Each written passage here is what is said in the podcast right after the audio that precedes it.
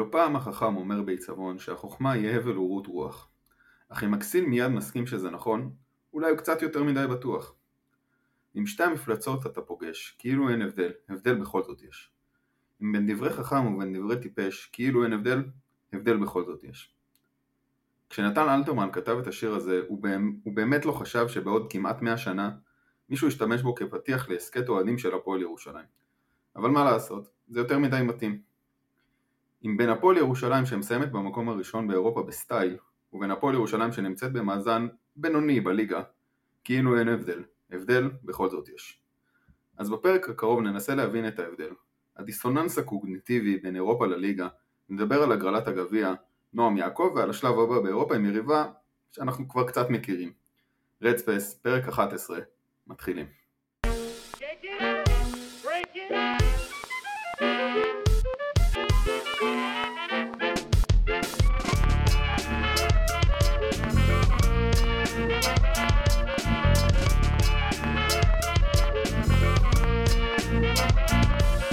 ספייס, יום רביעי, שעה שבע, כמעט שמונה בערב, פרק 11.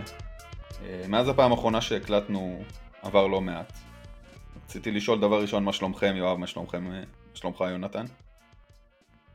אני, גם אצלי הכל בסדר, כעייף, מצונן, כמצופה מאב לתינוקת בת מספר שבועות. מזל טוב, מזל טוב. אצלי גם הכל טוב. נשלח לך מרק בצל לצינון. שלח גם לי, אם אפשר. אה, אני אשלח, מחר אני אפרסם מתכון. יאללה. שלומי טוב, אה, תודה. למרות הכל, הכל בסדר. ברוך השם. אה, באמת עברנו די הרבה, ניצחנו את דרושה פקה באירופה בצורה מאוד מרשימה. ניצחנו גם בגלבוע, אבל לקרוא למה שהיה שם מרשים זה הגזמה פראית. מצד שני הפסדנו גם להפועל תל אביב, גם לגליל עליון, הפסדים מאוד דומים, ובכללי המאזן שלנו בליגה וה... והצורה שבה אנחנו משחקים בליגה שונה מאוד, באמת דיסוננס בין, בין הליגה של הפועל לא... לאירופה של הפועל. רציתי לשאול אתכם, לפני שנדבר על המשחקים עצמם, מה, מה, מה בעיניכם הנקודה, מה גורם לדיסוננס הזה? מה ההבדל? כן, יונתן. אמ, אז אני רוצה לחלק את זה לשני דברים. כשהדבר הראשון שאני אדבר עליו, אני, אני אפרט אותו כרגע, אני מאמין שבהמשך נצלול יותר לעומק, כי יש רוחב יותר, אה, יש משהו יותר שטחי שאנחנו צריכים לדבר עליו, ומשהו קצת יותר עמוק שאנחנו נצלול עליו בהמשך. לגבי הדבר השטחי אני רוצה לפרט גם, אבל גם הוא מחולק לשניים. החלק הראשון הוא אה, האפשרות של ג'יקיץ' לשחק בסגלים, בסוף זה מאוד פשוט. אנחנו צריכים לבחור אה, בכל משחק ליגה, אפילו כשרנדולף פצוע, אה, אם אנחנו רושמים את uh, מייריס או את ונה. כידוע, אני חושב לכולם, לא צריך לפרט יותר מדי. אנחנו צריכים את שניהם, אנחנו צריכים אותם בשחקן אחד אם אפשר, אבל uh, אנחנו צריכים את שניהם, בליגה זה מתבטא בצורה מאוד ברורה. גם המשחק עם הגר בישראלי... כמו שהמליץ ידידנו אבישי סלונים בכיפה אדומה. בהחלט, לא רציתי לתת קרדיט למי שלא מגיע לו, אבל מגיע הקרדיט. אולי נושיב אותם בקצה הספסל, אף אחד לא ישים לחילוף שנעשה באמצע. בדיוק, בדיוק. אמ, אז, אז גם בגזרת הגבוהים הזרים הלבנים הבלונדינים שלנו, אבל גם בגזרת הגרדים, אולי נועם יעקב יעזור לנו קצת לסדר את זה, אנחנו עוד נדבר על זה, אבל בגדול יש שם בעיה מאוד רצינית עם האפשרות של ג'יקיץ' לשחק בהרכבים בליגה כשהיא לא קיימת באירופה, מן הסתם. במקביל, הבעיה השנייה אמ, מי שראה את, את הסדרה הנהדרת, ואת העונה השנייה אפילו העוד יותר נהדרת, של Last Chance You בנטפליקס, שמע את קואוצ' מוסלי אה, אומר כל הזמן את ה-sense of urgency. ובעצם אולי כאן אה, תמוה ההבדל שגם ממנו מתפתחים כל העניינים היותר עמוקים, בליגה אין הרבה משמעות למשחק פה, משחק שם, כלומר אני חלילה לא אומר ששחקן כדורסל מקצועי לא רוצה לנצח כל משחק שהוא עולה אליו. אבל אנחנו רואים את ההבדל הזה, שבאירופה לכל משחק יש משמעות, ובל... יש משמעות ובליגה לא, זה ברור, וזה הסנס אוף ארג'נסי, זה אחד ההבדלים העיקריים בעיניי. יואב? אז אה, אני חושב שיש לי תפיסה ש... קצת יותר הוליסטית. קודם כל אני אתן איזה תיקון קטן, זה העונה השישית והשביעית של לסט צ'נסיו, יש חמש שנות על פוטבול לפני, אבל uh, קורס מוזלי זה, זה הצגה, זה באמת מאמן אינטנסיבי, ולדבר עליו בלי שנרוץ פה אנחנו מקו לקו, זה נראה לי שהוא כועס אלינו על זה שאף אחד פה לא רץ. אבל חזרה להפועל, ולכדורסל ברמה יותר גבוהה מבנטפליקס. זה... המחשבה שלי קצת יותר הוליסטית. הפועל היא לא קבוצה מאוד מאוד מוכשרת, בטח בלי רנדולף. אבל זו כן קבוצה שיודעת, כשהיא משחקת ברמת אינטנסיביות גבוהה, לייצר הגנה מאוד מאוד איכותית מול כל קבוצה, והתקפה טובה דייה, התקפה קבוצתית טובה דייה. ואני חושב שבליגה, אחד הדברים שמקשים על הפועל לעשות את זה, מעבר באמת לאותה תחושת בהילות ששחקנים לא מראים, לפחות לא בתחילת משחקים, זה המספרים. קשה מאוד לשחק באינטנסיביות שה, שהפועל צריכה לשחק בה כדי להיות טובה. 40 דקות שאתה שמונה שחקנים, וגם אה, עם בעיות שבעמדות, אז יש לא מעט שחקנים שצריכים להיות הרבה יותר מדי דקות על המגרש. לדוגמה ספידי סמית, שלא באשמתו במקרה הזה. וזה פוגע מאוד מאוד מאוד ביכולת של הפועל בעצם לשחק את ההגנה שלה, קודם כל, וכשהיא לא משחקת את ההגנה שלה נכנסים להתקפות מאוד מאוד לאט עוד פעם, וכשההתקפה גם לא נעשית בצורה שהיא מאוד מאוד מדויקת, אז זה מתפרק ליכולות האישיות, וביכולות האישיות, קבוצה הזאת פחות מוכשרת, זו לא קבוצה שבנויה ליכולות אישיות, זה לא קבוצה שתנצח המון קבוצות בליגה בחמש על חמש בפיקאפ. זו קבוצה שצריכה לעשות כדורסל קבוצתי, וזה קשה כשאתה רק שמונה, זה, אובייקטיבית קשה, ואנחנו כן, כן רואים גם את הפוטנציאל שלה, רואים את זה ברבע הרביעי בגליל, במחצית שנייה בהפועל תל אביב. אבל זה לא מספיק בינתיים, לא יודע. ובאירופה יש לך, פתאום יש לך עשרה שחקנים. אתה יכול לשחק עם הרכבים, יכול לתת את הדקות, לנוח, מנוחות כמו שצריך, לשמור על אה, רגליים טריות על המגרש. הסיפור הזה נראה אחרת לגמרי. אה, תראו, בגדול אני מסכים עם שתיכם גם על התחושת חישות, תחושת דחיפות. וגם על הענייני רוטציה, אבל אני, אני קצת לא מסכים על, אה, על תחושת הדחיפות שיש ל...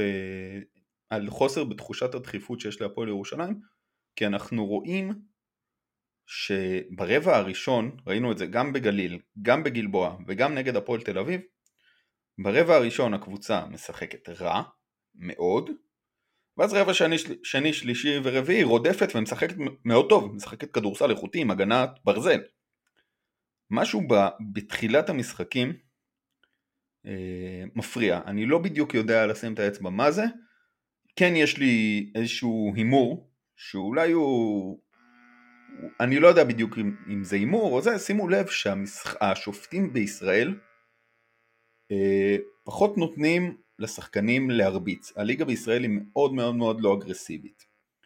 וכשאתה מתחיל משחק גם נגד הפועל תל אביב עם uh, שתי עבירות של הנקינס מאוד מהירות וגם נגד uh, גליל עליון שכל uh, רבע שורקים לך ב-20 שניות שלוש עבירות אז, אז, אז אתה לא יכול לשחק כמו שאתה רוצה לשחק באינטנסיביות ההגנתית של הפועל ירושלים. באירופה שורקים על זה קצת פחות וקצת יותר נותנים לשחק ויכול להיות שפה בעצם נעוץ הגורם המשמעותי מעבר לרוטציה הקצרה שיואב הזכיר. עכשיו בוא, לא, בוא... אני לא בטוח שזה נכון, כי קודם כל זה נכון שהשיפוט בארץ מאוד מאוד רך, וזה פוגע בקבוצות שמנסות לשחק בצורה אגרסיבית כמו הפועל. זה נכון. אבל אם תסתכל על תחילת משחקים, ונדבר על זה קצת, כשנדבר על הפועל תל אביב, ההגנה נותנת לדברים לקרות, מה שאיתי מושקוביץ עשה נגיד בגליל עליון, בהתחלה זה התנהלות בוא, רכה. בואו רק נגיד, ש...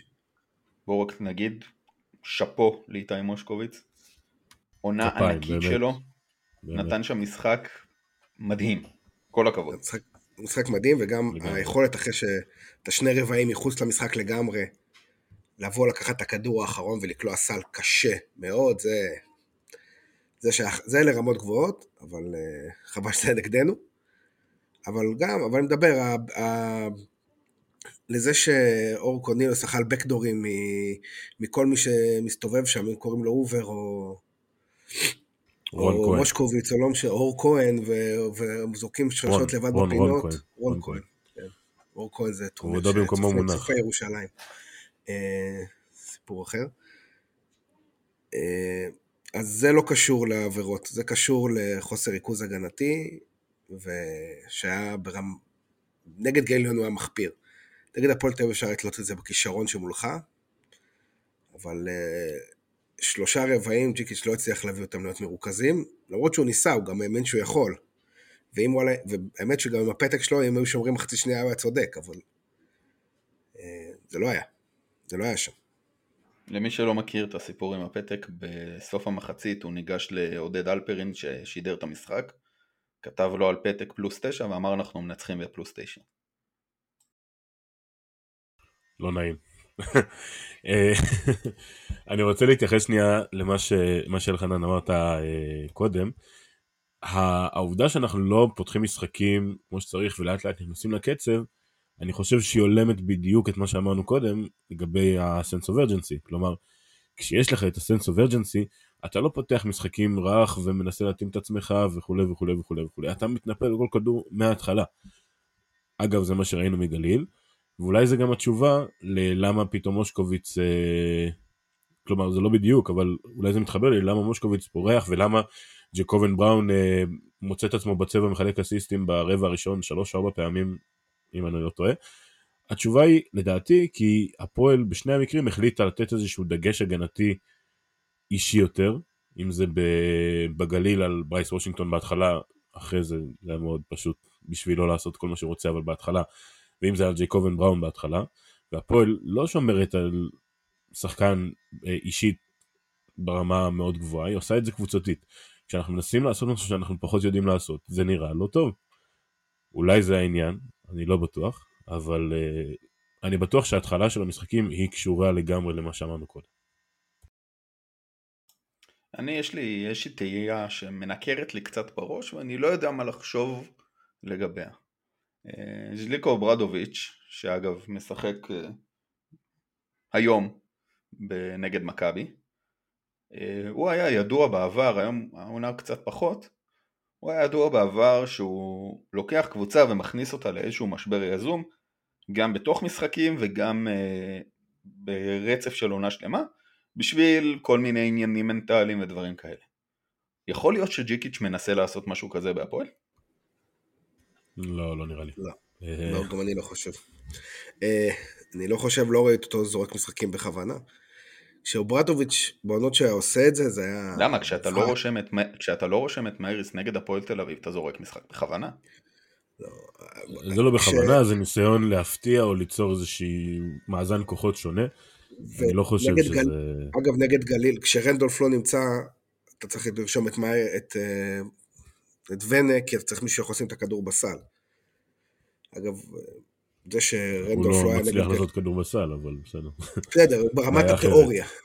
כן. זה, זה נדבר אה, בסוף על הנושא הזה. אבל אה, זה לא, כשאני זוכר, כשאוברדוביץ' ניסה לעשות אה, משברים בכוונה עם פנתנייקוס, שבאחת מהעונות שלקח את היורוליג, הם הובילו איזה 15 הפרש ב- ביד אליהו, והוא העלה שם שחקנים כאילו, בני, שמונה, הוא העלה את כל, את כל סוף הספסל בתחילת רבע שלישי ונתן למכבי בכוונה להיכנס לזון, וכשיד אליהו נכנס לזון זה משמעותי. הוא הפסיד משחק, וכולם דיברו על גבורת המכבים, אבל בתכל'ס היה ברור שהוא עושה את זה בכוונה, זה, זה לא אותו דבר. וגם דיברנו על זה, יש בעיות אובייקטיביות לקבוצה הזאת, בטח, אה, בטח כשרנדולף לא נמצא, ובטח כשהפטל,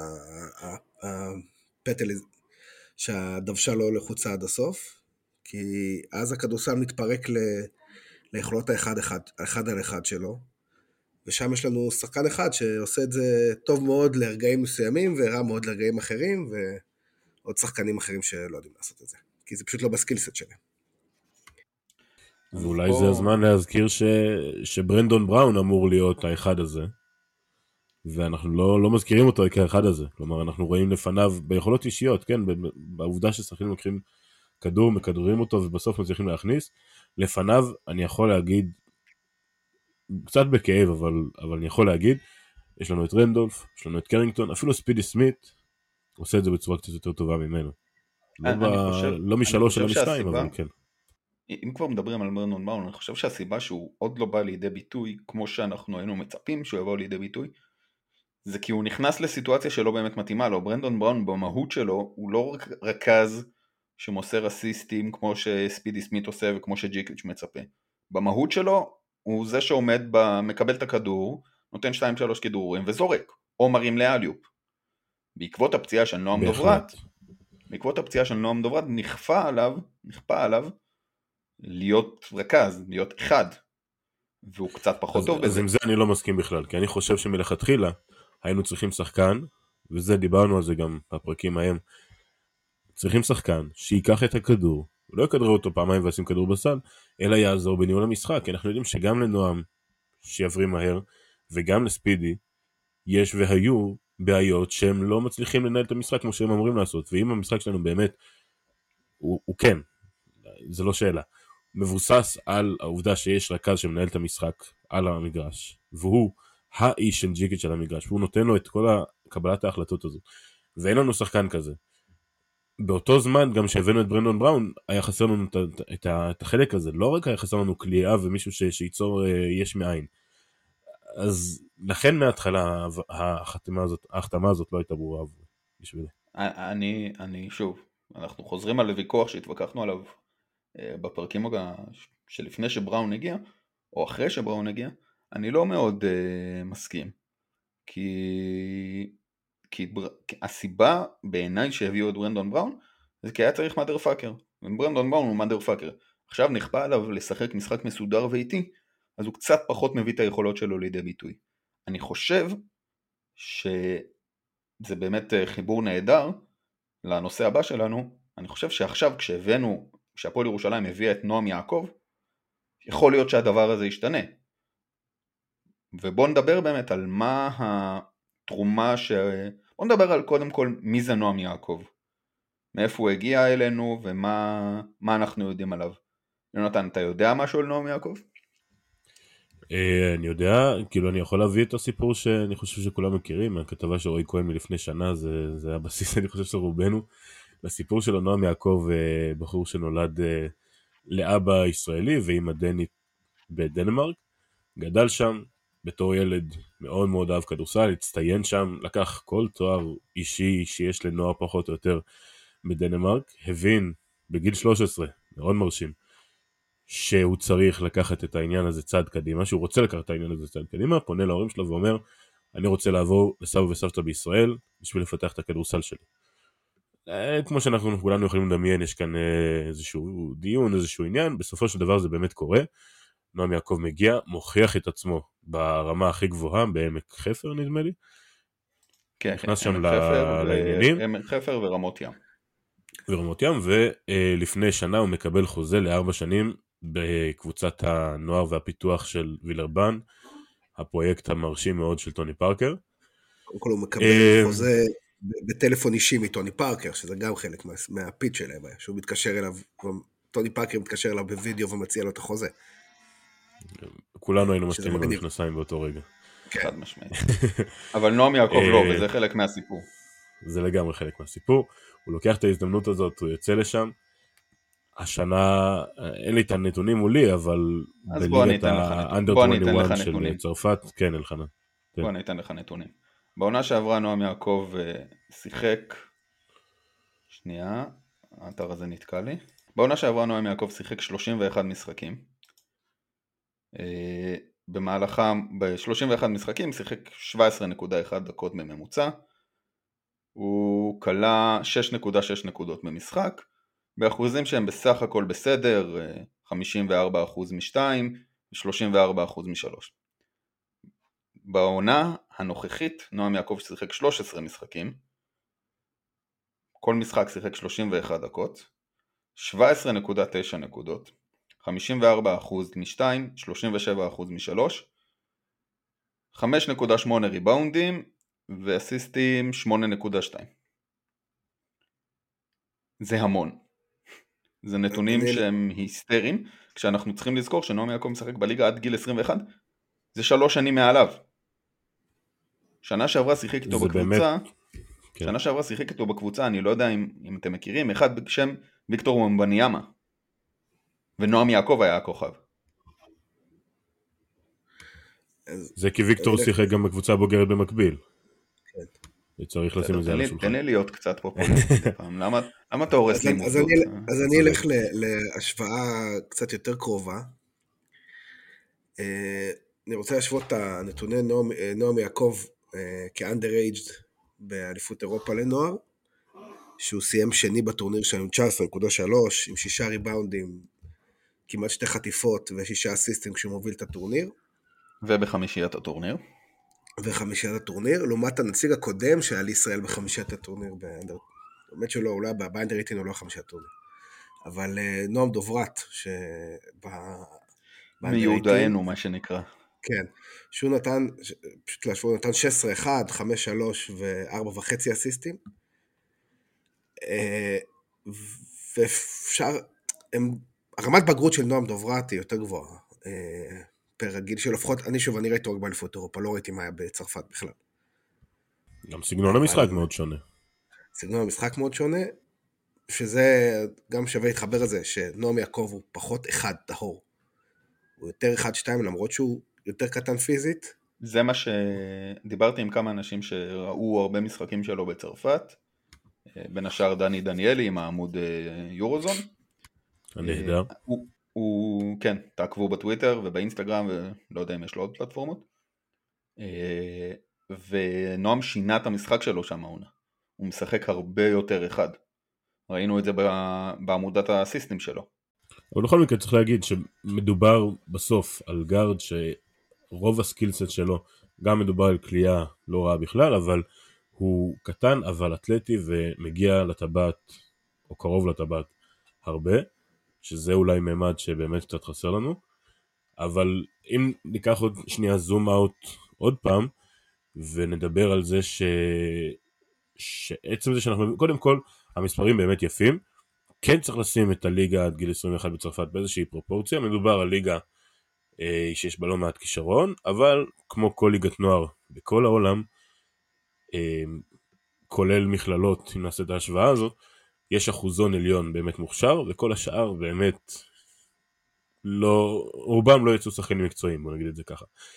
סתם דוגמה, שבוע שעבר היה משחק אה, בין שתי קבוצות גדולות, אם אני לא טועה מטרופוליטן שכולנו מכירים, ואולי דיז'ון, אבל אל תתפסו אותי על המילה. אה, אם אני לא טועה, דיז'ון הגיע למשחק עם שלושה שחקנים, או ארבעה שחקנים. והמשחק שוחק. וזה מה שקורה לפעמים בליגות נוער. עכשיו, זה לא מוריד מהמספרים של נועם, כי להכניס כדור לסל מול שחקן שעומד מולך זה לא תמיד קל. אבל צריך להכניס את זה לפרופורציות. מעבר לזה, ההבאה של נועם יעקב להפועל היא מאוד מרשימה בכל מיני מובנים. אמ, גם במובן של להוציא מים מהסלע, כששוק הישראלים, הגארדים הישראלים בעיקר, ריק לגמרי, ואנחנו פתאום מוציאים שחקן מוכשר מאוד, שמביא הרבה הייפ, גם, שגם זה אגב עניין שאנחנו צריכים להתייחס אליו. עצם זה שאנחנו מצליחים להביא שחקן שגם גורם לאיזושהי תזוזה בקהל, בטוויטר, בפייסבוק, ב- ביציע יכול להיות, יש לזה גם משמעות, וגם אמירה שאנחנו מביאים עוד ילד בן 18, יחד עם גלעד לוי ונועם דוברת שהגיעו לפה בשנתיים, בשנה האחרונה. צריך להוסיף? לזה, צריך להוסיף לזה, שזה הרכז השלישי הצעיר שהוא מוגדר כהרכז הבא של נבחרת ישראל, שמגיע להפועל בגיל צעיר. בדיוק, זו הנקודה הבאה. הראשון. הראשון אה. בחמש שנים האחרונות שהגיע, נתן אתמול משחק משוגע ביורוליג. היו לו כבר משחקים זו- יותר זו טובים. הנקודה יש הבאה. שלי. והיו לו משחקים יותר. טובים בדיוק. לגמרי. הנקודה הבאה היא באמת מה שהמשמעות של ההבאה הזאת מכל מיני בחינות. א', אה, באמת כמו שאמרת, יש לנו את תמיר בלאט, נועם דוברת ונועם יעקב, ששלושתם בוחרים ב-4-5 השנים האחרונות להגיע להפועל ב- ברגעים מאוד קריטיים, כדי, שבהם בעצם האנשים שמסתכלים ובוחנים את הפוטנציאל של שחקנים, מסתכלים על שחקן ומחליטים ומבינים לאיזה כיוון הוא יגיע בסופו של דבר. מאוד משמעותי. הדבר השני שאני רוצה להתייחס אליו זה אם עכשיו אנחנו נכנסים רגע לכובע של הפועל ובאים לשכנע את וילרבן למה נועם יעקב צריך להגיע אלינו באמת אז מלבד העובדה שזו הזדמנות ראשונה בבוגרים זה רק לחצי שנה להשאלה זה שפשוף זה, זה ייתן לו את הבמה הראויה לו. מעבר לזה יש גם את המקום הזה של הפיתוח ושל אנחנו מקום טוב בשבילו. אז אנחנו יכולים להביא את הדוגמה של תמיר בלאט, שפורח עכשיו ביורלינק כמו שאמרתי, ואנחנו יכולים להביא את הדוגמה של נועם דוברת, שיש לו עד מצוין, שגם במקרה כנראה סוג של לוחש על אוזנו של טוני פארקר, וזה כמובן אה, רטינו בסואן, שמשחק היום בווילרבן, ואין לי שום ספק ש...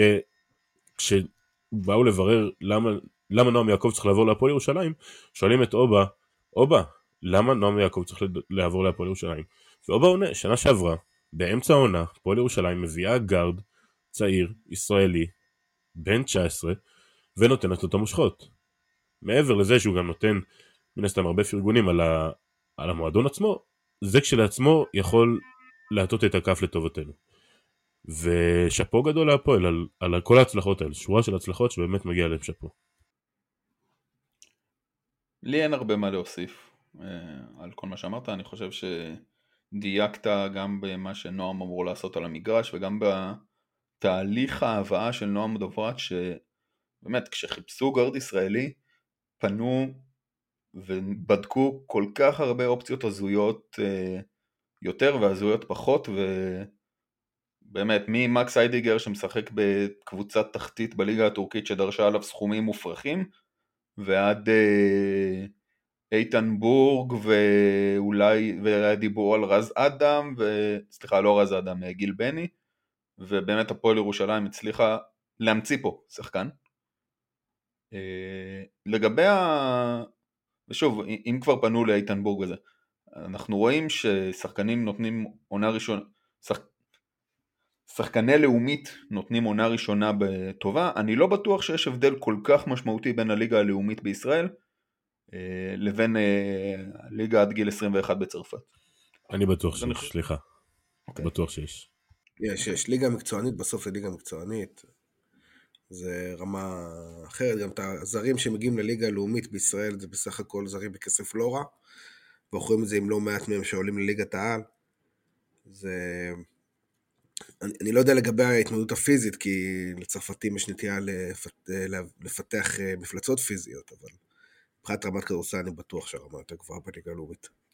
אוקיי, okay, בואו, אה, אחרי שדיברנו גם על, אה, לקחנו פרספקטיבה החוצה וזה, בואו נמשיך בקו הזה. ותנו לי, עברנו כמעט חצי עונה. אני רוצה לשמוע מכם נקודה אחת לשיפור, נקודה אחת לשימור על, על העונה עד כה של הפועל. אז uh, אני רוצה להתחיל uh, בטוב. הנקודה לשיפור. אני חושב שראינו את זה במיוחד ובעיקר בשני ההפסדים האחרונים בליגה.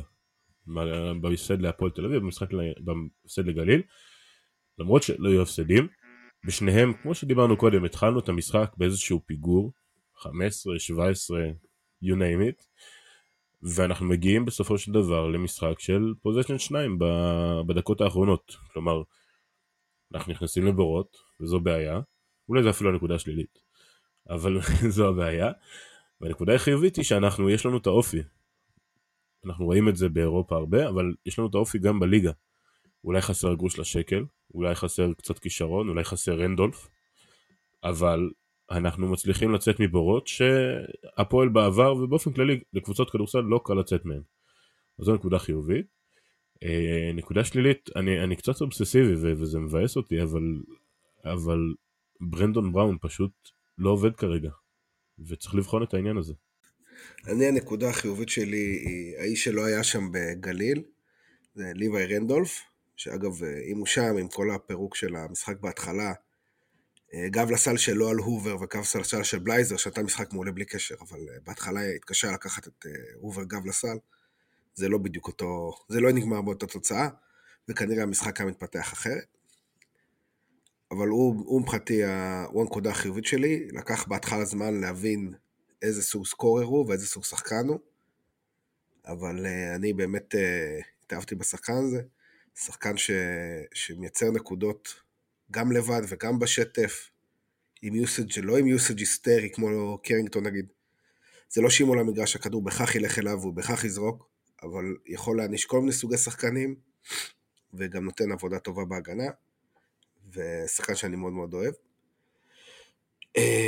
בנקודות אה, שליליות לא חסרות, סך הכל התפקוד שלנו בליגה הישראלית הוא בעייתי, הנרפות הזאת אה, שגורמת לנו לאבד אה, משחקים צמודים, בסוף להגיע או לאבד משחקים צמודים, היא כואבת לי מאוד, וזה בעיקר מגיע ליכולת שלנו בקו העונשין, שדיברנו עליה בהרחבה, אבל אה, שזה לדעתי, זה האוסטין דיי של, ה, של העונה בינתיים. כי באמת... כן, צריך לציין שהפינה הזאת, צריך לציין שהפינה הזאת של הנקודה טובה, נקודה רעה, נקראת אצלנו אוסטין או אוסטין. מריו אוסטין או אוסטין דיי. אז רק נציין את זה. אז ליווי רנדולף ומריו אוסטין, רק שימשיך לזרוק גם משתיים ולא יתחיל רק לזרוק שלשות כמו מריו אוסטין המקורי. והעונשין לדעתי הוא האוסטין דיי, כי בסוף אתה קולע עונשין נורמלי, אתה מוסיף עוד שלושה ניצחונות, והמאזן שלך בליגה נראה אחרת לגמרי. עם הבעיות. במיוחד קדין קרינגטון. במיוחד קדין כן. קרינגטון. כן, שזה, דיברנו על זה מדהים. אתה גארד, אתה גארד. שולחים אותך לקו. לא יכול להיות שאתה מחטיא. לא יכול להיות שגארד מחטיא כל כך הרבה. יואב, קח. אחרי זה אני אצעק קצת. זהו, זה... קדין קרינגטון, גארדי, ממוצע קריירה של 80 אחוז, זה לא, לא מגיע ל-66 פה, זה... ומגיע המון לקו, והוא גם השחקן שצריכה לבוא לקחת כדורים בסוף, וזה פשוט מזמין לעשות עליו האקה uh, ליאור. זהו, כי, כי, כי עזוב את העונשין שלו במהלך המשחק, אנחנו הפסדנו שתיים או שלושה משחקים על זה, שליב, על זה שקדין קרינגטון מחטיא עונשין בסיום. ואי אפשר, הפועל לא, לא יכולה לשחק בלי שקדין קרינגטון על המגרש בדקות סיום ב money time. מהצד השני, כל קבוצה שרואה את זה פשוט תעשה עבירות על קדין קרינגטון, זה רבאק אחי אתה גארד, אתה צריך לקלוע עונשין. אם לא ב-80% תקלע ב-70% מה קורה? אגב זה מביא אותי לאוסטין דיי אחר שיש לי, שנזכרתי בו עכשיו שרציתי לדבר עליו. כן. האוסטין דיי הוא החוסר תגובה שלנו לפעמים למצבים מאוד פשוטים. מול גליל זה היה מאוד בולט, זה היה מאוד מאוד קשה גם לראות את זה. אם בהתחלה זה היה פשוט גליל שולחת ארבעה שחקנים לקחת כל ריבאונד ואנחנו לא חושבים בכלל לנסות להתאים את זה למשך לפחות 3-4 דקות. אם זה בהמשך שגליל משחקת באמת את האזורית הכי פשוטה בעולם ואנחנו לא מצליחים להעביר כדור לצד שני וכשאנחנו מנסים לשחק איזשהו סוג של אזורית אפילו מוקטנת כלומר יש איזושהי שמירה אישית אנחנו חוטפים את הבקדורים האלו יש חוסר תגובה למהלכים מהלכי כדורסל בסיסיים במיוחד במשחקים האחרונים שהיה קשה מאוד לראות אותם והם מעלים הרבה מאוד סימני שאלה קשים לקראת קבוצות שבאמת יכולות לנצל את העובדה שאנחנו לא מגיבים טוב להתאמות כאלו. זה, זה חתיכת אוסטין דיי. אה, אני חושב שספציפית מול גליל הבקטורים זה באמת, זה לא היה, זה לא היה בעיה בטקטיקה, זה היה באמת פשוט בעיה בביצוע, שחקנים כאילו פעם ראשונה שיחקו אזורית בחיים, אני לא, לא הבנתי מה היה שם, זה היה מזעזע. אה, אבל אני מחבר את זה, שוב, אמרתי, לצורך של הקבוצה הזאת לשחק בצורה אינטנסיבית, שהם פשוט באו קבועים. ואני חושב שספציפית מול גליל זה המשחק הראשון העונה שאני חושב שההפסד הוא באמת על המאמן. כי אם נגד הפועל תל אביב, אז הפועל תל אביב באו ברמת אינטנסיביות מאוד מאוד גבוהה, ובאו עם uh, תרגילים מהשרוול, שלמה לבזבז אותם על uh, תרגיל, uh, תרגילים כאלה על משחק ליגה, זה אבל, אבל יואב, אתה לא יכול להגיד, אתה לא יכול להגיד מצד אחד שהבקדורים האלה זה בעיה שהיא לא טקטית אלא אישית של שחקנים שנותנים לשחקנים להיכנס, ומצד שני להגיד שההפסד הזה הוא על המאמן. קודם כל, כל אני יכול, הנה אמרתי את זה, אני חושב שכן כי אם שחקן אחד לא מבצע, זה, זה אשמת השחקן. כשבמשך שלושה רבעים אה, המאמן לא מצליח להכניס את השחקנים שלו לעמוד שבו צריכים לעשות, והוא ניסה, זה על המאמן. זה לא טעות טקטית, יש חלק מאימון, זה גם הפן המנטלי, של לדעת להכניס שחקנים לתוך האווירה ולתוך עמוד ולתוך האינטנסיביות הנדרשת ב- למשחק תחרותי. במשחק מול גליל עליון, הוא לא צריך לעשות את זה, הוא היה, אם הוא היה צריך לעשות את זה במחצית, היינו מנצחים. אם הוא צריך לעשות את זה רק בין הרבעים, העבירות של בראון, שהוא באמת אה, נכנסו, אמר, הוא מצא את הדבר הנכון, אבל זה היה מאוחר מדי. אני רוצה, אוסטין די אוסטין, אה, מריו אוסטין שלי, אני אתחיל מה, מהרע, מהשיפור. וזה באמת איזשהו אצבע, לא, לא אגיד מאשימה, אצבע תוהה לגבי המאמן. יש לנו שתי דברים, שני דברים, שעבדו מעולה מתחילת העונה ולאורך רוב העונה וזה הדבר ראשון, הגנת הלחץ המאוד מאוד גבוהה והדבר השני זה הרכב שרץ עם אה, זאק הנקינס ואיתי שגב ביחד, זה הרכב שניצח בשבילנו את מכבי ושתי הדברים האלה לא קרו נגד הפועל תל אביב וגם מעט מאוד נגד, אה, נגד גליל עליון ואני שואל למה? אם זה דברים שעובדים בואו נמשיך אותם. זאק הנקינס ו... ואיתי שגב נגד אה, ברס וושינגטון זה לא כוחות. זה יכול לנצח המשחק. לעשות הגנת לחץ על, אה, על ברטימור זה מעולה, ככה צריך לעבוד. למה לא עושים את זה? אז יש לי תשובה פה דווקא, לשתייה אוקיי, הזאת. אני כן. אתחיל לגבי הלחץ, הלחץ זה קל, אני חוזר, אני אומר את זה עוד פעם, כדי ללחוץ צריך רגליים, רגליים צריך יותר משמונה שחקנים, זו משוואה פשוטה. אין לאף אחד רגליים ללחוץ עכשיו כמו שצריך, לא בליגה לפחות. ולגבי אה, הרכב שני גבוהים מול הפועל תל אביב, יש, אה, אני אקח אנלוגיה שוב מעולם הפוטבול לצערי, אה, יש מצבים שבהם אתה משחק מול קבוצה... לפחות זה לא מהכדורגל. כן. יש לא מעט מצבים שבהם אתה משחק מול קבוצה אה, לפני שאתה הולך לפגוש אותה בפלייאוף. כי, כי זה קורה, ופלייאוף בפוטבול זה משחק אחד תמיד. ולעולם אתה לא, אה, את המשחקים האלה אתה משחק את המשחק הכי ונילה שלך. כאילו אתה מביא מהלכים שהם ברמת התיכונים, גם אם אתה קבוצת NFL עם playbook של אה, חמישה כרכים, אתה שולף את הדברים הכי הכי בסיסיים, אתה לא נוגע בשום דבר מיוחד, ו, וכדי לא לתת לקבוצה השנייה שום uh, תחושה של איך זה לעבוד מול, ה, מול הדברים המיוחדים שאתה יודע לעשות. וזה למה מאוד מאוד הפתיע אותי הקטע הזה עם אדם אריאל בהפועל תל אביב. כי אתה יודע שזאת קבוצה... דני פרנקו ידע שהפועל שלנו קבוצה שהוא יפגוש בשלבי ההכרעה באיזושהי קונסטלציה. זה שכולנו ידענו שההגרלה גם תפגיש אותנו לפני, גם הוא יכל לדעת את זה. אבל נניח והוא לא ידע... זה הנושא הבא שלנו. נניח והוא, לא, נניח והוא לא, לא ידע את זה, הוא ידע שמתישהו יכול לפגוש אותנו. אז בשביל אה, משחק ליגה סיבוב ראשון, לשלוף uh, קלף, וזה קלף שאתה שולף בפלייאוף, של להעלות את אדם אריאל לפני שהקבוצה מתארגנת, שידפוק את השלוש שלשות, לפני שמחליטים לבודד את היכולת הגנה שלו, להרוויח את ההפרש, לייצר אה, התלהבות. זה החלטה שהיא ניצחה את המשחק, אבל היא החלטה תמוהה בעיניי. וזה עונה, וזה ממשיך לשאלה למה לא לשחק בהרכב ה... ה... שיכול להיות הכי יעיל אה, נגד הפועל תל אביב. כי אתה לא רוצה לתת להם את ההרגשה של איך מתמודדים עם זה ולמצוא לזה פתרון. כי אם אתה מציב ביניהם בעיה, הם קבוצה מספיק טובה ודאי לפעמים מאמן מספיק טוב כדי למצוא לו פתרון. אתה רוצה שהוא ימצא את הפתרון הזה כשהוא בבעיה. הבנתי ואני מסכים.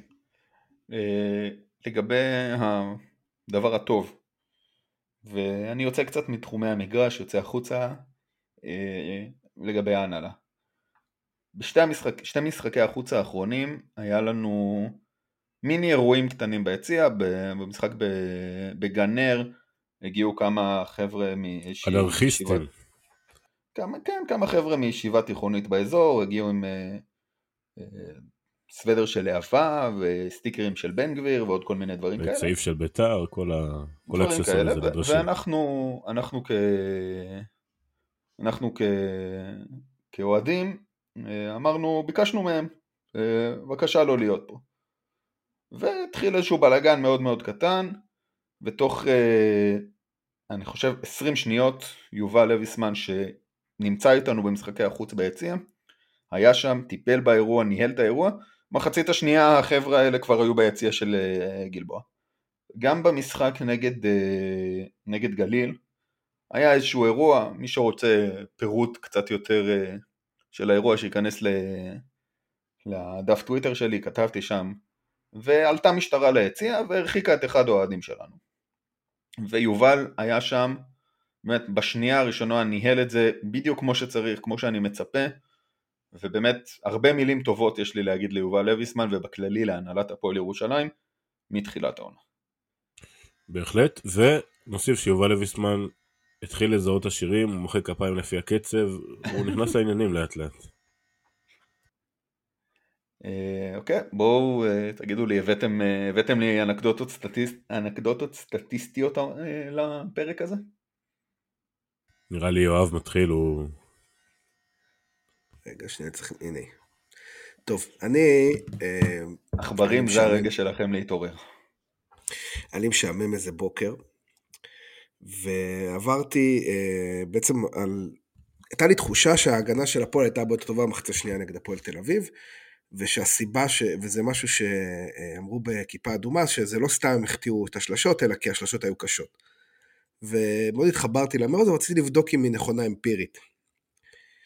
אז uh, בשעת בוקר מוקדמת פתחתי את הפליי ביי פליי של המינהלת ומולו הוידאו, ועברתי על כל הזריקות שהפועל תל אביב uh, זרקו משלוש.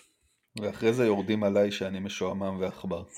כן, אז בגדול, הפועל תל אביב uh, זרקו חמש uh, שלשות במחצית הראשונה, שזה מעט מאוד, כי הם לא, רצ... לא היו צריכים, כי אף אחד לא שמר עליהם, אבל גם הזריקות האלה, הן כולן היו זריקות catch and shoot. תפסו כדור, זרקו.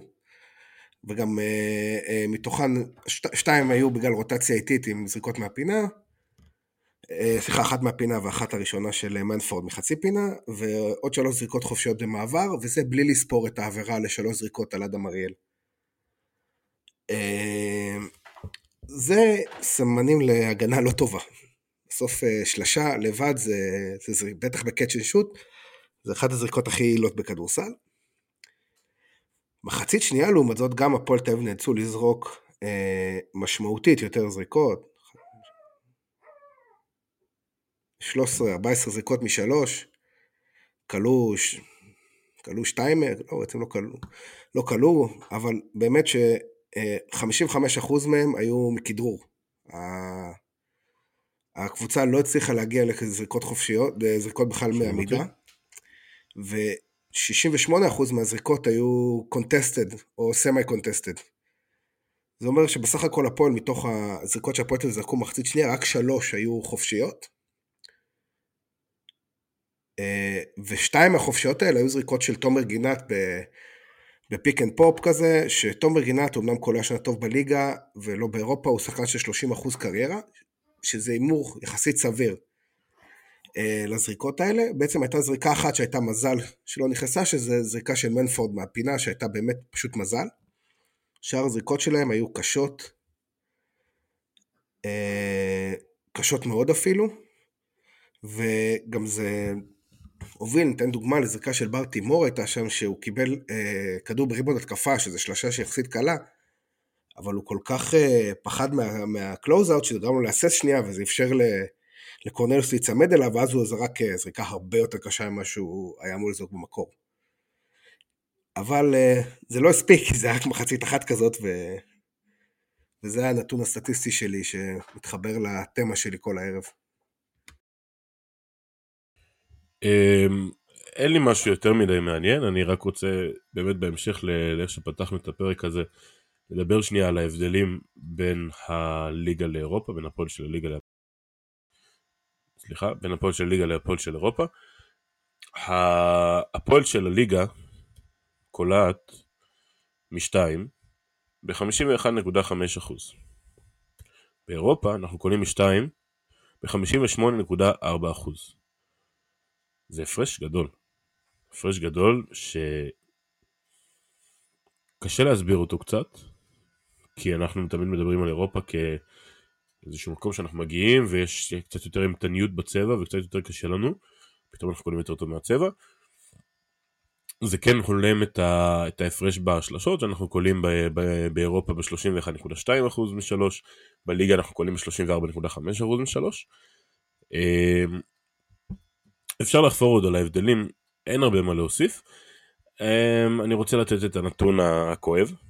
עונשין בליגה אנחנו על 64.7 אחוז, עונשין באירופה אנחנו על 65 אחוז. ואם אנחנו מדברים על, uh, על שחקן שאולי איכשהו ישלב קצת את uh, ונה ואת מייריס, ואולי יחזק לנו קצת את העמדה מאחורי זאק, אז אפשר לדבר על שחקן שהקבוצה שלו אתמול הודחה מליגת האלופות. לקבוצה קוראים טופש בורסה, ולשחקן קוראים סולימן בריימו. אה, שחקן עם הקללה ש- של ה top- של ה top 16. אתה באמת רוצה בהחלט. שאני אתן לך את הנתונים, את הנתונים על, על בריימו? אז זה בדיוק מה אני שאני רוצה להביא. הנתונים. אני אומר, לא, הנה, יש לי את הנתונים מולי. יש לי את הנתונים מולי. אוקיי, סולימן בריימו העונה. תקריא רק את, הנק... רק את הנתונים הזה, בלי האחוזים, אני אקריא, אני אענה במשהו ואז... לא, לא, אני רוצה, כל הנתונים שיש לי זה אחוזים, זה כל מה שמעניין. אוקיי, אז אחרי זה אני...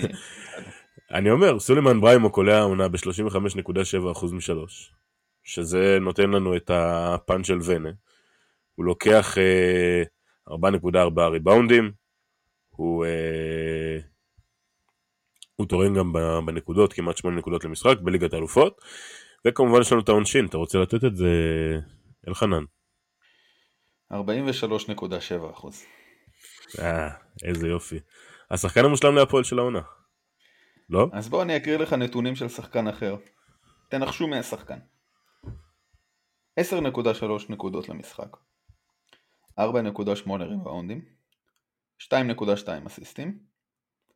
65% מה- מהעונשין. 69.8% מהשדה. 79.2% אה, משתיים.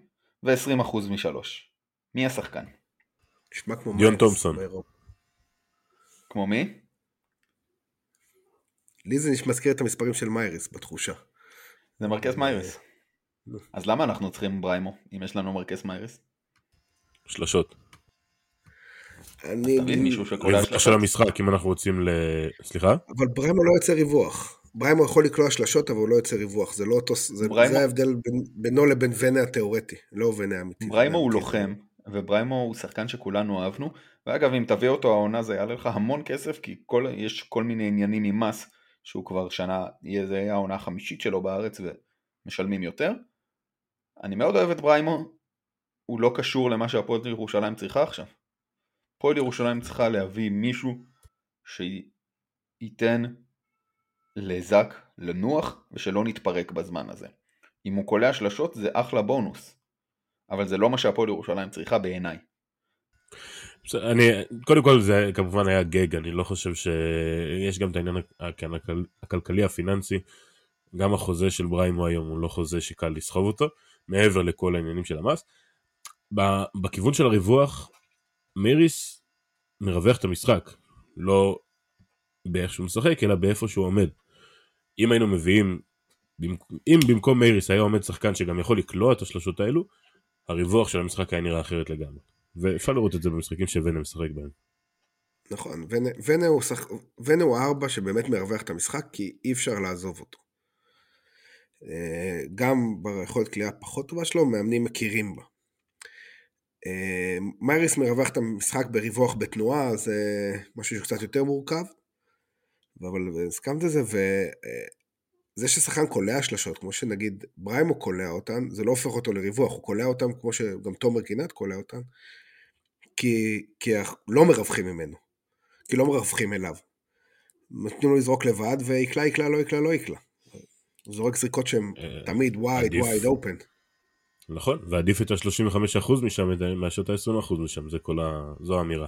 ההיפותטית, כמובן. כן, ה-20% זה מתוך, הוא זרק חמש שלשות קלה אחת, כן? בוא. צריך לזכור את המספרים הקטנים באירוע הזה. מייריס לא קולע שלשות, אה, בריימו כן, אבל שניהם לא מרווחים את המשחק. זה... כאילו, לא מרווחים בקליעה, אה, להיות מדויקים. בסדר גמור. נמשיך, אלחנן. נמשיך למה שמחכה לנו ביום ראשון. עוד פעם, הפועל תל אביב, הגרלה מפתיעה מאוד, רבע גמר, דרייבין. איך אנחנו צריכים לבוא למשחק הזה? רגע, רגע, מי? את מי הגרלנו? הפועל תל אביב. מה? לא נכון, מתי? מתי? תכף תגיד לי גם שמכבי תל אביב והפועל חולון הגרלו לשחק בבית בפעם ה-17 ברצף. אני בהלם. כן, אז איך אנחנו צריכים להתכונן להפועל תל אביב? קודם כל צריך לקלוע יותר מהם במשחק עצמו, זה לדעתי הכי חשוב. אבל בכדורסל, פועל חייבת להיות בהגנה ברמה הכי גבוהה שיכולה לתת. מהרגע הראשון, הפועל תל אביב היא קבוצה הכי, הכי מוכשרת בליגה לדעתי. יותר מוכשרת ממכבי תל אביב בגלל הפציעות שם. ומרגשת, שכחת מרגשת. רגש, כן. רגש הוא סובייקטיבי. אה, היא לא הקבוצה הכי טובה בליגה. היא קבוצה מאוד מאוד מוכשרת. זה לא, לא, שני הדברים האלה לא, לא זהים. ואסור לנו להגיע למשחק של כישרון מולם, שזה מה שהיה פה מחצית ראשונה. אה, זה חייב להיות משחק שהוא משחק כדורסל של, אה, של משחקי הכרעה. שכדורסל של משחקי הכרעה הוא עם הגנה אינטנסיבית, עם תרגילים שרצים, אה, שזה מתחבר לכדורסל הקבוצתי, כי בכדורסל קבוצתי, אמנם יש להם באמת רכז על, שנבחר עכשיו למוסר הכי טוב ביורו-קאפ באיזשהו סקר. רכז אבל... כשהראש שלו במקום, כן? כן, כן. כן, הראש והכתף במקום. אה, ואתה יודע שהראש שלו יהיה במקום ברבע גמר גביע. כן, כן. סמוך על זה. סביר ל... כן, חווינו את זה. חווינו את זה מהצד הטוב, אה, אבל חוץ, חוץ ממנו... ראינו את זה מהצד הטוב השני שנה שעברה. אה, אבל חוץ ממנו, יתר השחקנים שם, ג'ורדן מקריי, ברטימור, מנפורד, וגם אונוואקו, זה לא שחקנים של, אה, של כדורסל קבוצתי מובנה אה, בהכרח הכי טוב להם, אונוואקו יכול לתת כל, מיני דברים, אבל זה גם אה, תלוי בראש שלו, אז, אז זה, צריך, זה באמת, זה צריך להיות משחק בסגנון שלנו, כדי שננצח, ואם זה יהיה במשחק בסגנון שלנו, וההגנה שלנו תיראה כמו שהיא יכולה להיראות במשך יותר מ-20 דקות, יש לנו סיכוי טוב לנצח. ואני גם מאמין שאם דיברנו על ה-sense of urgency, למשחק הזה אה, השחקנים יבואו עם sense of urgency, לכן אני אופטימי, אבל מצד שני אני תמיד אופטימי. תמיד, תמיד, תמיד. אז אה, לא יודע אם צריך להקשיב לי. כן, אני, אני חושב שההכנה שלנו, שונה מהמשחק הקודם נגד הפועל תל אביב, ההכנה שלנו צריכה להיות מאוד פשוטה. מרקס מיירס צריך להיות על המגרש וונה לא. זה עד כדי כך פשוט. אה, מעבר לזה אין לי הרבה מה להוסיף. יונתן? אה, כן, נסכים גם לגבי מריס, נסכים מאוד גם לגבי ההגנה שלנו. אחד הדברים, דיברתי על זה קודם קצת, אחד הדברים שאני זיהיתי במשחק ליגה שלנו מול הפועל תל אביב, היה איזשהו ניסיון להתרכז בשחקן אחד שלהם. כשההגנה שלנו קלירלי הגנה שהרבה יותר מתאימה לו קבוצתית. עכשיו, כשאתה מתרכז בשחקן אחד, ואתה נותן את כל ההתקפה, את כל ההתקפה, את ה... סליחה, לכל מעל פוזיישן הגנתי, את כל הפוקוס עליו, וברגע שהשחקן הזה הוא ג'ייקובן בראון, שאתה יודע שהוא יקבל את היתרון בסופו של דבר על פני השחקן המגן שלו, והוא יכול ליצור מהיתרון הזה לכל ארבעת השחקנים שסביבו, בטח בהפועל תל אביב, אתה לא יכול להתרכז רק בשחקן אחד, אנחנו צריכים לבנות על הקבוצה, על ההגנה הקבוצתית שלנו, לקוות, מה זה לקוות? לעבוד קשה בשביל שזה באמת יצליח, כי אנחנו לא מגיעים למשחק של אה, כישרון, אנחנו מגיעים למשחק של אגרסיביות, ואיזו קבוצה מצליחה להביא את עצמה למצב יותר טוב לקראת הדקות האחרונות. כנראה שזה יגיע לשם. אמ, וזה מה שיש לי להגיד על המשחק, בגדול. אני רוצה לקחת את זה קצת אחורה, בזום אאוט, אה, כי יש כאן נושא שהוא, לי באופן אישי הוא כואב, אני מאמין ש... שהוא מכעיס וכואב גם לאנשים אחרים, וזה באופן כללי הנושא של שיטת הגביע המודרנית, החדשה, המועתקת מספרד, איך שלא תרצו לקרוא לזה. שיטת הגביע החדשה, אני אתן פירוט מאוד בסיסי וקצר. אמ, שמונה הקבוצות הראשונות בליגת העל, בסוף הסיבוב הראשון, גם זה אגב לא בדיוק, הן אלה שנכנסות להגרלת רבע גמר גביע המדינה, הכל רבע גמר, חצי גמר, גמר וכולי. אפשר להיכנס קצת יותר לפרטים של מערכות וזה לא רלוונטי. שמונה קבוצות משתתפות בגביע המדינה. גביע המדינה, כן? מה שקורה בפועל, ארבע קבוצות בליגת העל לא משתתפות במפעל גביע בעונה נתונה, והליגה הלאומית, שאחד מרגעי השיא של כל קבוצה וכל אוהד בליגה הלאומית היה תמיד איזשהו מפגש מעניין עם קבוצה מליגת העל, מכבי תל אביב, הפועל ירושלים. אני גם חולון. מוסיף, אני גם מוסיף שזה היה מקור הכנסה מאוד משמעותי לקבוצות האלה.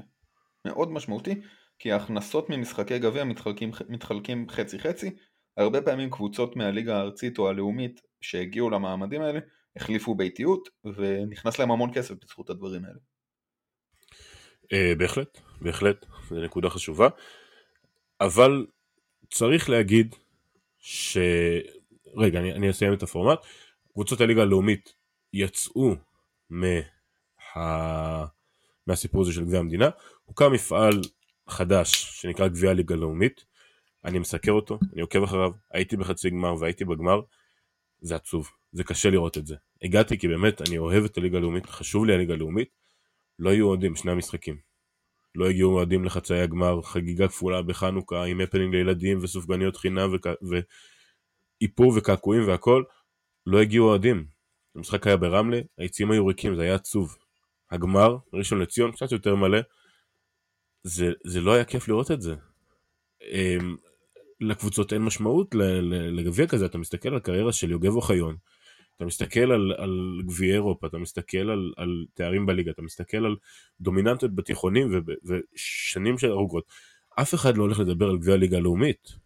ידברו על השנים שלו בנהריה, כי הוא באמת עושה שם דברים מאוד יפים. אף אחד לא ידבר על התואר הזה, כי התואר הזה הוא לא מעניין. וזה באמת ריסוק לחלוטין של ה... כל, ה... כל האירוע הזה של גביע המדינה.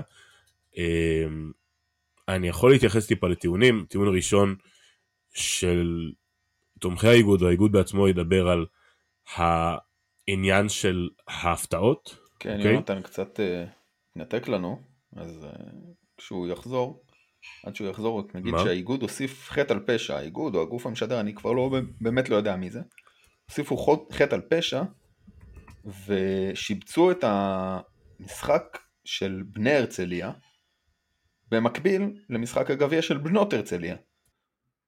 הרצליה היא לא קבוצה עם הרבה אוהדים ועכשיו מחלקות הנוער מתפצ... בדרך כלל הם אלה שבאים לאולם ועושים את הרעש וזה גם מה שהיה בגמר הגביע בשנה שעברה ועכשיו הם צריכים להתפצל הבנות הולכות ל... למשחק של בנות הרצליה והבנים הולכים למשחק של בני הרצליה וזה פשוט ביזיון שאני לא, לא זוכר הרבה שנים משהו כזה. טוב, אה, התנתקתי לרגע, אני מתנצל, אני אחזור שנייה, ניתן את, ה, את ההתייחסות לטיעונים. הטיעון הראשון מדבר על הפתעות, האפשרות להפתיע של קבוצות הליגה הלאומית לא קיימת, או אה, הוספת עניין לליגת העל והאפשרות להפתיע קבוצות אחרות מליגת העל. בואו, זה לא רלוונטי. מי יהיה מופתע כשאחת משמונה הקבוצות הראשונות תגיע לחצי הגמר? אף אחד לא יהיה מופתע. איזה עניין זה הוסיף ל- לליגה? מה הרלוונטיות של איגוד הכדורסל גביע המדינה לליגה? אין רלוונטיות. זה נחמד להגיד את זה, אבל זה לא רלוונטי. האפשרות להפתיע היא לא הסיבה שאנחנו עושים גביע, אוקיי? הסיבה שקבוצה עולה לשחק בגביע המדינה היא לא כי יש לה את האפשרות לנצח, אלא כי יש לה את האפשרות לשחק, להשתתף במפעל שנקרא גביע המדינה. ברגע שאתה לוקח את החלק הזה ומשאיר שמונה קבוצות, זה פשוט לא, לא גביע המדינה, זה גביע ווינר ב'. הטיעון השני יהיה כלכלי. בשנתיים האחרונות קבוצות אה, משקיעים כמו מגדל וקבוצות אחרות משקיעות. איגוד הכדורסל טוען שזה תורם לקהילה, אבל סליחה, איזו קהילה זה תורם? לקהילת אוהדי הפועל ירושלים, מכבי תל אביב, הפועל תל אביב, חולון, כל הקהילות המוחזקות ממילא, בדיוק כמו שאלחנן אמר קודם, מי שבאמת המשמעות הכלכלית הגדולה של הגביע הייתה עבורו אה, ב, עד עכשיו, הייתה קבוצות מהליגה הלאומית והארצית שהיו ארצית. הם קיבלו כספים שהם לא היו מקבלים, הם קיבלו עניין, חשיפה. מי זוכר את, את אה, מי היה מכיר בכלל את השם אביתר מור יוסף? אם הוא לא היה קולע, מה זה היה, 40 נקודות נגד הפועל ירושלים? זה דברים שהם מאוד משמעותיים, והם פשוט נלקחו מאיתנו. זה כואב מאוד לראות את זה. זהו, סליחה. כן, ואנחנו, אם אני לא טועה, ההסכם הזה הוא היה הסכם לשנתיים, זה היה שנה השנייה, ואני מאוד מקווה שנחזור לזה, למשהו... זה מכניס להם כל כך הרבה כסף שלצערי חסר לי, קשה לי להאמין שזה, שזה ייפסק כאן. אני במקור לא, לא התנגדתי לזה, חשבתי שזה, בסך הכל אנחנו לא רגילים, אה, ואחרי שנתיים של ניסוי אני חושב שהוא לא תורם לשום דבר. אה, מה שאומר שכיוון שהפיילוט נכשל, בכך הפורמט הזה ימשיך. אה, צערם של כולם. חוץ משל מי שלא צריך, חוץ משל עסקני איגוד שלא יצטרכו לנסוע למגרשים בלאומית, כי אין להם כוח לנסוע לשום מקום. גביע המדינה במתכונתו הנוכחית זה כמו נת"צים ומירי רגב. כן, סליחה, זה אולי נחתוך. אה, עכשיו בואו, אתמול קיבלנו בשורה מעניינת, מרגשת, אני לא, תקראו לזה איך שאתם רוצים. אה, הפועל חולון אה, ניצחה את סדרת הפליי-אין שלה, את איגוקיה. במהלך ו... מסע האירופי המרגש, יש לומר. כן, מסע אירופי היסטורי. ועלתה לבית של הפועל בליגת האלופות. מה שאומר שבחודש הבא, בחודש אחד, אנחנו ניפגש עם הפועל חולון שלוש פעמים, פעמיים באירופה ועוד פעם אחת בליגה. לפחות, יש לנו גם גביע פוטנציאלית באמצע החודש. יש מצב שגם בגביע, טפו טפו, לא, אנחנו כנראה נעוף נגד הפועל תל אביב ביום ראשון, אבל תיאורטית יש מצב לארבע. ויש כמה עניינים מעניינים עם, ה, עם המפגשים האלה. דבר ראשון, המפגש השני שלנו, שיקרה בארנה, הוא בערב פורים. אני חושב שיהיה מאוד מעניין ביציע. אה, והמפגש שלנו נגד אה, חולון, המפגש הראשון שלנו, יקרה בראשון לשני, אם אני לא טועה. אה, המשקיף במשחק הזה יהיה אדם מאוד מיוחד. לא שימו רעשנים של, של פורים עכשיו, זה, זה הזמן. אני לא יודע אם אתם מכירים את השם שלו. סמי בכר. הסיטואציה נוצרה, יש, ב, יש ב, בליגת האלופות של פיבה יש שני משקיפים אה, ישראלים שמתגוררים בישראל ועד היום אה, סמי בכר נמנע מלהגיע לארנה ולהיות משקיף שלנו ובמשחק הראשון נגד חולון זה יקרה ואני חושב שיהיה מאוד מעניין באירוע הזה. האמת, אני חושב שזה לא האמת. בסך הכל משקיף זה אחת הדמויות הפחות אה, הפחות משמעותיות במשחק כדורסל מבחינת uh, קהל. זה אה, מעניין נטו כי... כי זה סמי בכר, אבל ברגע שיהיה טיפ אוף... הקהל, לא... הקהל ייתן את, ה, את, ה, את הטון בקטע הזה. בואו נשים את הדברים על השולחן, כמו שיואב אמר, למשקיף אין שום השפעה על מהלך של משחק כדורסל, לא לפני, לא במהלך ולא אחרי. אם תהיה לו השפעה, תאמינו לי שפיבה יודעים לטפל במקרים האלו בצורה שונה לגמרי ממה שאנחנו מכירים בישראל. כל הפיקנטריה וכל זה, זה פשוט כי הקהל ידלק ו... ויכול להיות קצת אה, רועש, לא הרבה מעבר לזה. אגב, אבל אם אנחנו במסביב לכדורסל, אה, כמו שדיברנו היום, מי שרוצה, אה, המשחקים בצרפת, אה, שטרסבורג ודיז'ון הם 8 ו-14 במרץ, זה הזדמנות לחופשת אביב שבוע בצרפת. שם שווייץ, מזרח צרפת, אזור פרובנס, וואו. כן, יש שם גם, אה, יכול אה, מושלם. מאוד להמליץ על באדן באדן, יש שם יופי של מרחצאות, אני לא צוחק. אה, זה בצד הגרמני. קיצר, אזור יפהפה, מי שיש לו זמן וכסף מוזמן לעשות הפועל פלוס כן. חופשה אירופה הקלאסית. היער השחור לא רחוק. מעדכן, אני רואה במקביל משחקים של הפליי-אין. מורסיה עלתה ליתרון 6 על קרשיאקה, 30 שניות לסיום. היא מובילה 1-0 בסדרה, שלושה נהדרת. כן תמשיך, אני לא... זהו, אז זה אני, חלומות לטיולים בחו"ל, זה חשוב. אז מי שיכול להגשים, תגשימו גם בשמי. טוב, אה, יש לכם עוד מה להוסיף, או שדיברנו על הכל? אני חושב שדיברנו על הכל. לי אין מה להוסיף. אני גם. יואב? לא, אין לי, זהו. זהו. טוב, נסיים ב... יאללה הפועל. יאללה הפועל. יאללה הפועל, נתראה בראשון. ביי.